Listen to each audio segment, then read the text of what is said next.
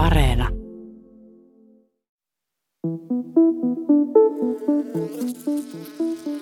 Mun Twitter-feedille ilmestyi viime marraskuussa video, josta mä olin tosi haltioissani. Siinä kamera kuvaa ylhäältä päin pöytää, jolla on semmonen keltainen ratahäkkyrä. Se muistuttaa muodoltaan Mersun logoa ja sen kolme sakaraa on ikään kuin pienet keilaradat ja keskellä on pieni reikä.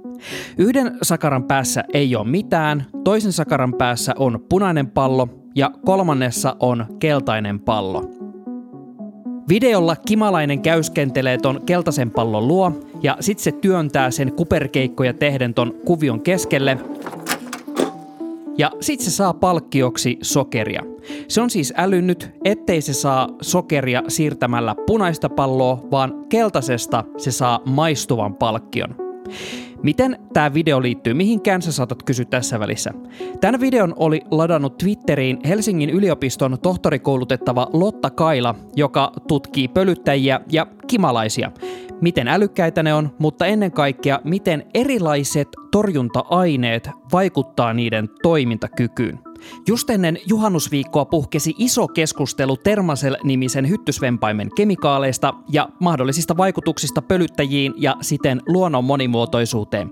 Tässä jaksossa Lotta kertoo meille, mitä hyttysmyrkkyjen vaikutuksista oikeasti tiedetään. Minä olen Sami Lindfors. Ja nyt takaisin Pasiaan.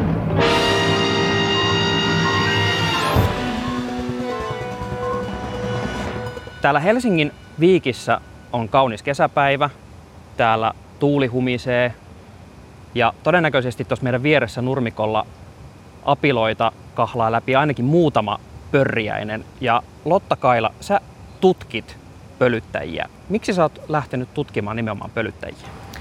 No, alun perin mä lähdin tutkimaan pölyttäjiä, kun mun silloisessa työssä turvallisuus- ja kemikaalivirastossa eli, eli Tukesissa mun työpöydälle tuli pari tapausta, jossa tarhamehiläiset oli kuollut torjunta-aineisiin. Ja kun mä lähdin niitä tapauksia selvittämään, niin mä huomasin, että on ihan valtavasti asioita, mitä me ei tiedetä pölyttäjistä ja valtavasti asioita, joita me ei tiedetä torjunta-aineiden vaikutuksista niihin pölyttäjiin.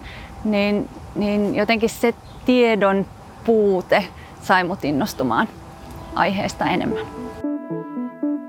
Tämä keskustelu leimahti kunnolla käyntiin, kun pallonkokoinen elämäblogia pitävä Ami Värtö kirjoitti termasellin sisältävän pralletriinikemikaalin riskeistä.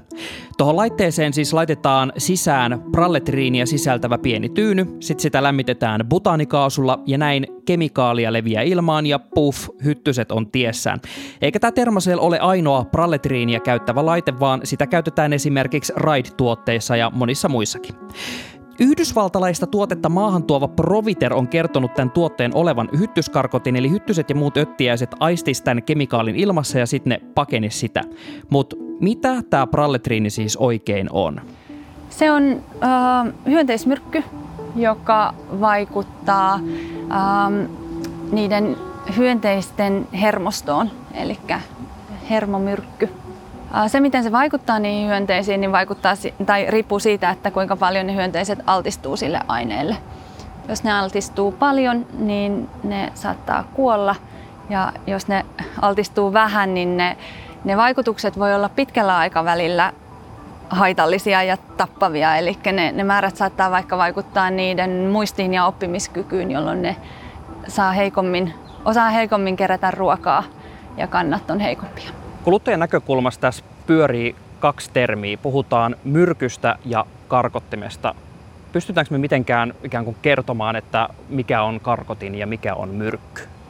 Karkotin on, on periaatteessa sellainen, sellainen, joka vaikka haisee niin pahalle, että, että ne ei halua tulla hyönteiset lähelle tai, tai toisinpäin sitten estää joidenkin semmoisten aineiden haihtumisen, joka houkuttelee hyönteisiä.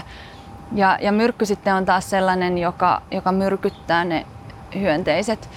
Mutta mun on ihan rehellisesti sanottava, että mä en ole ihan varma näissä hyttyskarkottimissa kautta myrkyissä, että et, et jos me puhutaan tällaisesta, uh, joka haihduttaa termasellin kaltaisesta, josta puhutaan hyönteiskarkottimena, niin jos mä oon ymmärtänyt oikein, niin se perustuu siihen, että, että ne hyönteiset lentää siihen sumuun ja sitten niille tulee vähän semmoinen dizzy olo ja, ja sitten ne lentää siitä sumusta pois ja, ja sillä lailla karkottaa. Mutta tota, silloinhan ne ehtii jo altistua jonkin verran sille aineelle. Ja niin kuin äsken sanoin, niin ne pienetkin pitoisuudet saattaa vaikuttaa. Um, niin tästä mä en ole nyt ihan, ihan varma, että miten se näiden osalta menee se sematiikka. Uutisissa on ollut paljon puhetta tästä pralletriinista myös sen suhteen, että EU:ssa tarkastellaan jälleen, että miten tähän käyttöön pitää suhtautua. Miten yleistä tämä on, että tämmöisiä kemikaaleja, mitä vaikka kansallisella tasolla hyväksytty käyttöön, niin ikään kuin aletaan tarkastella uudestaan, uudestaan siellä EU:ssa. Kertooko tämä jostain isommasta muutoksesta? Se on, aika, tai siis se on ihan, ihan perusprosessi, että, että aineita tarkastellaan aina tietyn väliajoin uudelleen. Eli, eli siinä huomioidaan se, että, että tietoa tulee koko ajan lisää. Ja, ja näissä aineissa niin ne, ne tehoaineet, eli se, se vaikuttava aine, nyt tässä vaikka nyt tämä praletriini, niin ää, arvioidaan EU-tasolla, että, että onko sen käyttö EU-ssa ok vai ei.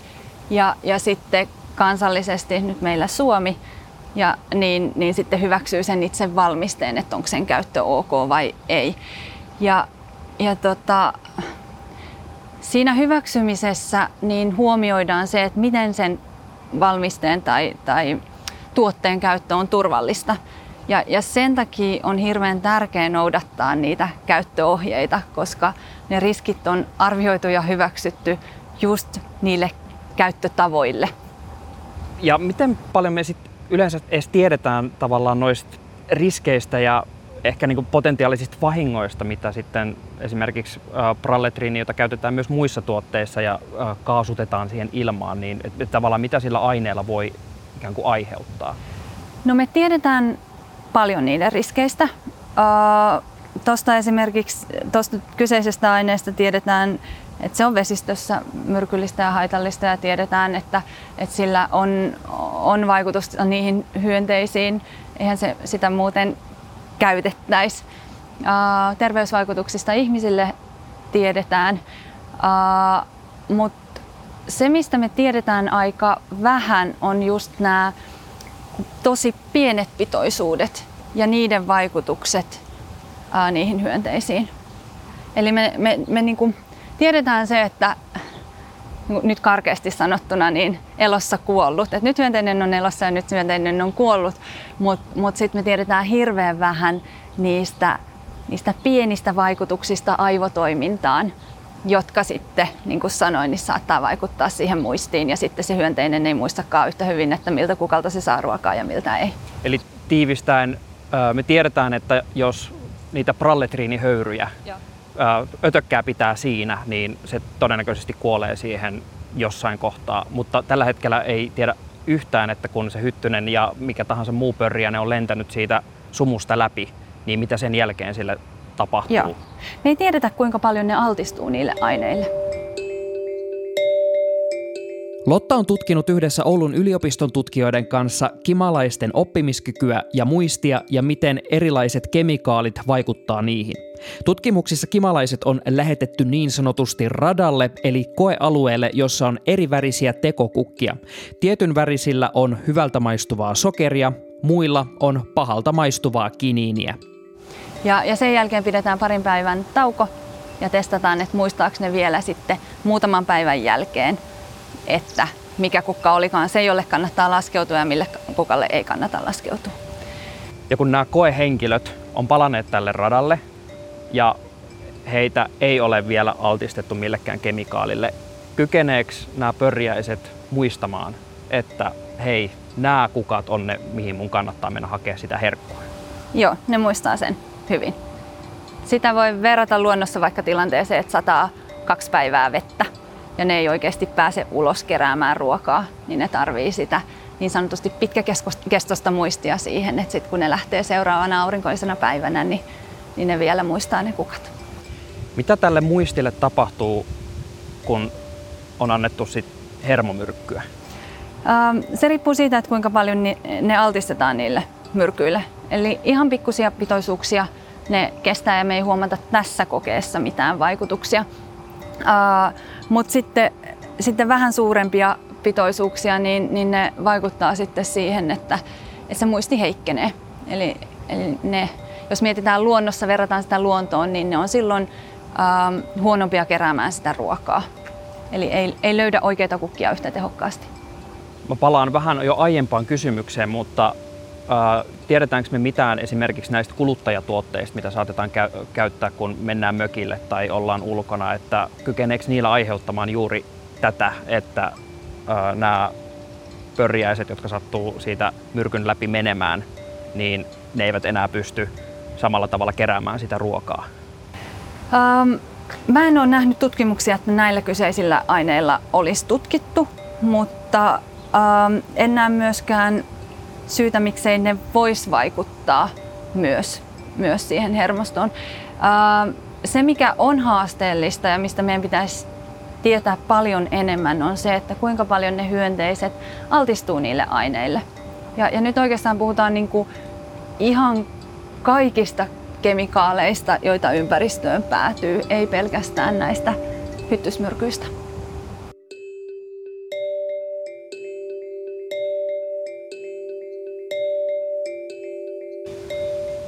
Tästä pölyttäjien tilanteesta on puhuttu todella paljon maailmalla viime vuosina ja pölyttäjien kadosta. Mitä me tiedetään tilanteesta Suomessa? No, me tiedetään yllättävän vähän pölyttäjän tilasta Suomessa. Perhosia on seurattu pitkäaikaisesti, eli useamman kymmenen vuoden. Ja, ja siellä nähdään niin kuin jos mietitään perhosten koko, kokonaismäärää, niin pientä laskevaa trendiä. Toki eri lajit, olosuhteet saattaa olla suotuisempia jollekin lajille ja se runsastuu ja, ja joku toinen, toinen sitten taas kärsii enemmän. Ää, ja, ja nyt on käynnistynyt kimalaislaskenta, jossa yritetään selvittää sitä, että mitkä on ne kimalaiskannat ja miten ne kehittyy. Mutta muuten meillä on aika tosi vähän tietoa aiheesta. Ja ottaen huomioon, miten muistan jo ala-asteelta, miten äh, just pölyttäjien merkitystä luonnon monimuotoisuudella on käsitelty, niin äh, eikö se ole aika paha tilanne, jos ei oikeastaan tiedetä yhtään, että missä mennään. Eli äh, kun puhutaan myös luonnon monimuotoisuuden häviämisestä, niin äh, tämä tutkimus varmaan valottaa hyvin pitkälti sitä, että missä oikeastaan mennään tämän suhteen. Joo, se on tosi huolestuttavaa, että me ei tiedetä tämän enempää niiden tilasta. Mutta just se, mikä me tiedetään, on se, että, että pölyttäjät ja muut hyönteiset on aivan äärettömän arvokkaita meidän maapallolle. Ja jos me halutaan, että se pysyy vähänkään samanlaisena kuin se tällä hetkellä on, niin me voidaan aika turvallisin mielin tehdä hyönteisten suojelutoimenpiteitä ja, ja jotenkin ratkaisuja, jotka ähm, ylläpitää nykyistä hyönteiskantaa ja jopa parantaa sitä ilman, että tulee tunne, että tehdäänkö tässä turhaa työtä. Ei varmasti tehdä. Tämä keskustelu havahdutti useita yrityksiä miettimään tämän termasellin myyntiä uudelleen. Suuret kauppaketjut eivät ainakaan vielä aio poistaa Thermacell hyttystorjuntalaitteita valikoimistaan. Eilen kaksi retkeilykauppaa ilmoitti keskeyttävänsä laitteen myynnin varotoimenpiteenä. Turvallisuus- ja kemikaalivirasto muistuttaa, että laitetta saa käyttää vain pihapiirissä ja terassilla. Monet firmat kertoo Ylelle, että kemikaalien turvallisuudesta on lähetetty kysymyksiä maahantuojalle, vaikka sitä ei olisi vielä vedetty pois myynnistä, ja tämä maahantuoja on ilmoittanut päivittävänsä markkinointia. Ja tässä ihan ytimessä tuntuu olevan just se, että tämän tuotteen käyttötavoista on jäänyt aivan päinvastaisia mielikuvia kuin mihin sille on oikeasti myönnetty lupa. Turvallisuus- ja kemikaaliviraston tukesin mukaan käyttö on sallittua siis vaan ihan pihapiirissä lyhytaikaisesti, eli sitä ei saa napata mukaan metsäreissulle, eikä etenkään vesistöjen läheisyyteen. Ja nostan itsekin käden pystyyn, että on tullut tehty esimerkiksi hyttyskarkotin testivideoita. Tämä alkaa suihkuttaa kaasua, jonka pitäisi karkottaa hyttyset pois aika laajalta alalta. Kokeillaan. Eikä itsellekään ole tullut mieleen nämä ristiriitaisuudet tai niin sanottu laajempi kuva. Mutta tämä onkin ehkä se mielenkiintoisin havainto tässä, että miten tämä keskustelu pölyttäjien selviytymisestä ja kemikaaleista on ryöpsähtänyt näin isoksi just nyt? Varmaan osittain siitä, että, että on ollut aika isoja kampanjoita pölyttäjien suojelemiseksi ja, ja tavallaan ihmisten tietoisuutta on nostettu siitä aiheesta tosi paljon. Moni on tehnyt tekoja pölyttäjien hyväksi ja, ja saattanut just samalla lailla kuin sinä, niin, niin vähän niin kuin tietämättömyyttään myös käyttää sitten, sitten näitä karkotteita tai myrkkyjä samalla alueella, mihin on istuttanut hulluna kukkia. Ja sitten tuleekin tietoa, että apua, että mä oon houkutellut kaikki pölyttäjät mun pihalle ja, ja sen jälkeen tappanut ne. mikä tota, tietenkin saattaa niin herättää sen mielenkiinnon, että mikä tämän homman nimi on. Kun sä tutkijana pyörit pellolla ja katsomassa, että, äh, miten siellä pörjäisillä siellä menee, äh, käytät sä itse tämmöisiä vempaimia tai karkottimia tai myrkkyjä vai miten sä nyt suojaudut hyttysiltä itse? No mä en käytä näitä myrkkyjä. Mä yritän suojautua vaatetuksella ja se yritän suojautua on se, että kun kaikki tietää, että, että hyttysiltä on tosi vaikeasti, vaikeaa oikeasti suojautua. Ne, ne kyllä inisee ja löytää sen paljon ihon kohdan, jos sellaista, sellaista vähänkään on tarjolla. Uh, Mutta sitten mä kestän ne pistokset. Se olisi vähän hassua, että mä tutkin luonnon monimuotoisuutta ja pölyttäjiä, niin, niin onhan se kuin, se jotenkin olisi omaa ammattiylpeyttä ja kaikkea sitä, sitä, minkä päälle rakentaa omaa työtään, niin vähän sen ristiriidassa, jos, jos näitä käyttäisi. Uh, Mutta siis millä jo pystyy vähentämään ihan valtavasti sitä käyttöä, on se, että et laittaa pitkät housut ja sukat jalkaan, vaikka kun istuu mökillä iltaa, niin, niin sitten kun alkaa viiletä ja niitä hyttysiä tulee, niin pitkät housut, sukat, ää, pitkähihainen paita, ehkä huppu ja, ja sitten ottaa sellaisen valmisteen, jota saa käyttää kasvoilla. Ni, niin tavallaan sen sijaan, että pitää laittaa sääret valella, käsivarret valella, niskavalella ja naamat valella, valella sillä aineella, niin sitä pystyy jo vähentämään ihan valtavasti, kun suurimman osan suojaa vaatetuksella ja sitten vaikka kasvojen alueen, niin siihen laittaa jotain karkotinta. Eli ihan niin kuin aina ennenkin. Ihan niin kuin aina ennenkin, kyllä. Tässä asiassa saa toimia ihan niin kuin aina ennenkin. Kiitos haastattelusta Lotta Kaila. Kiitos. Kiitos, että kuuntelet takaisin Pasilaan podcastia ja tiedotusluontoista asiaa tähän väliin. Tällä viikolla tulee jaksot vielä ihan normaalisti, mutta sitten se on kuulkaa jo juhannus ja se tarkoittaa sitä, että me jäädään kesälaitumille ja palataan sitten elokuussa, jolloin taas lähtee sitten jaksot juoksemaan normaalisti. Siihen asti sitten koitetaan me selviytyä Hyttösen pistoksista. Ja hei, laita seurantaa meidän Instagram at Yle takaisin Pasilaan ja jos tykkäsit tästä jaksosta tai mistä tahansa muustakin meidän jaksosta, niin jaa se ihmeessä siellä Instassa ihmisillä ja tägää meidät. Se on erittäin arvostettavaa toimintaa. Kiitoksia jo etukäteen. Ja hei, me haluttaisiin kuulla sulta, että Millaisia ajatuksia sulla on jäänyt nyt tästä termaselle kohusta ja näistä hyttyskarkottimista ja hyttysmyrkyistä? Aiotko itse nyt esimerkiksi juhannusmökillä käyttää jotain vai äh, onko koko tämä keskustelu saanut sut harkittamaan näiden käyttöä kahteen kertaan? Pistä mietteitä meille Instagramissa DM. Nyt mä sanon, että morjens! Niin, hyvät kunkilijat, minkä opimme tästä?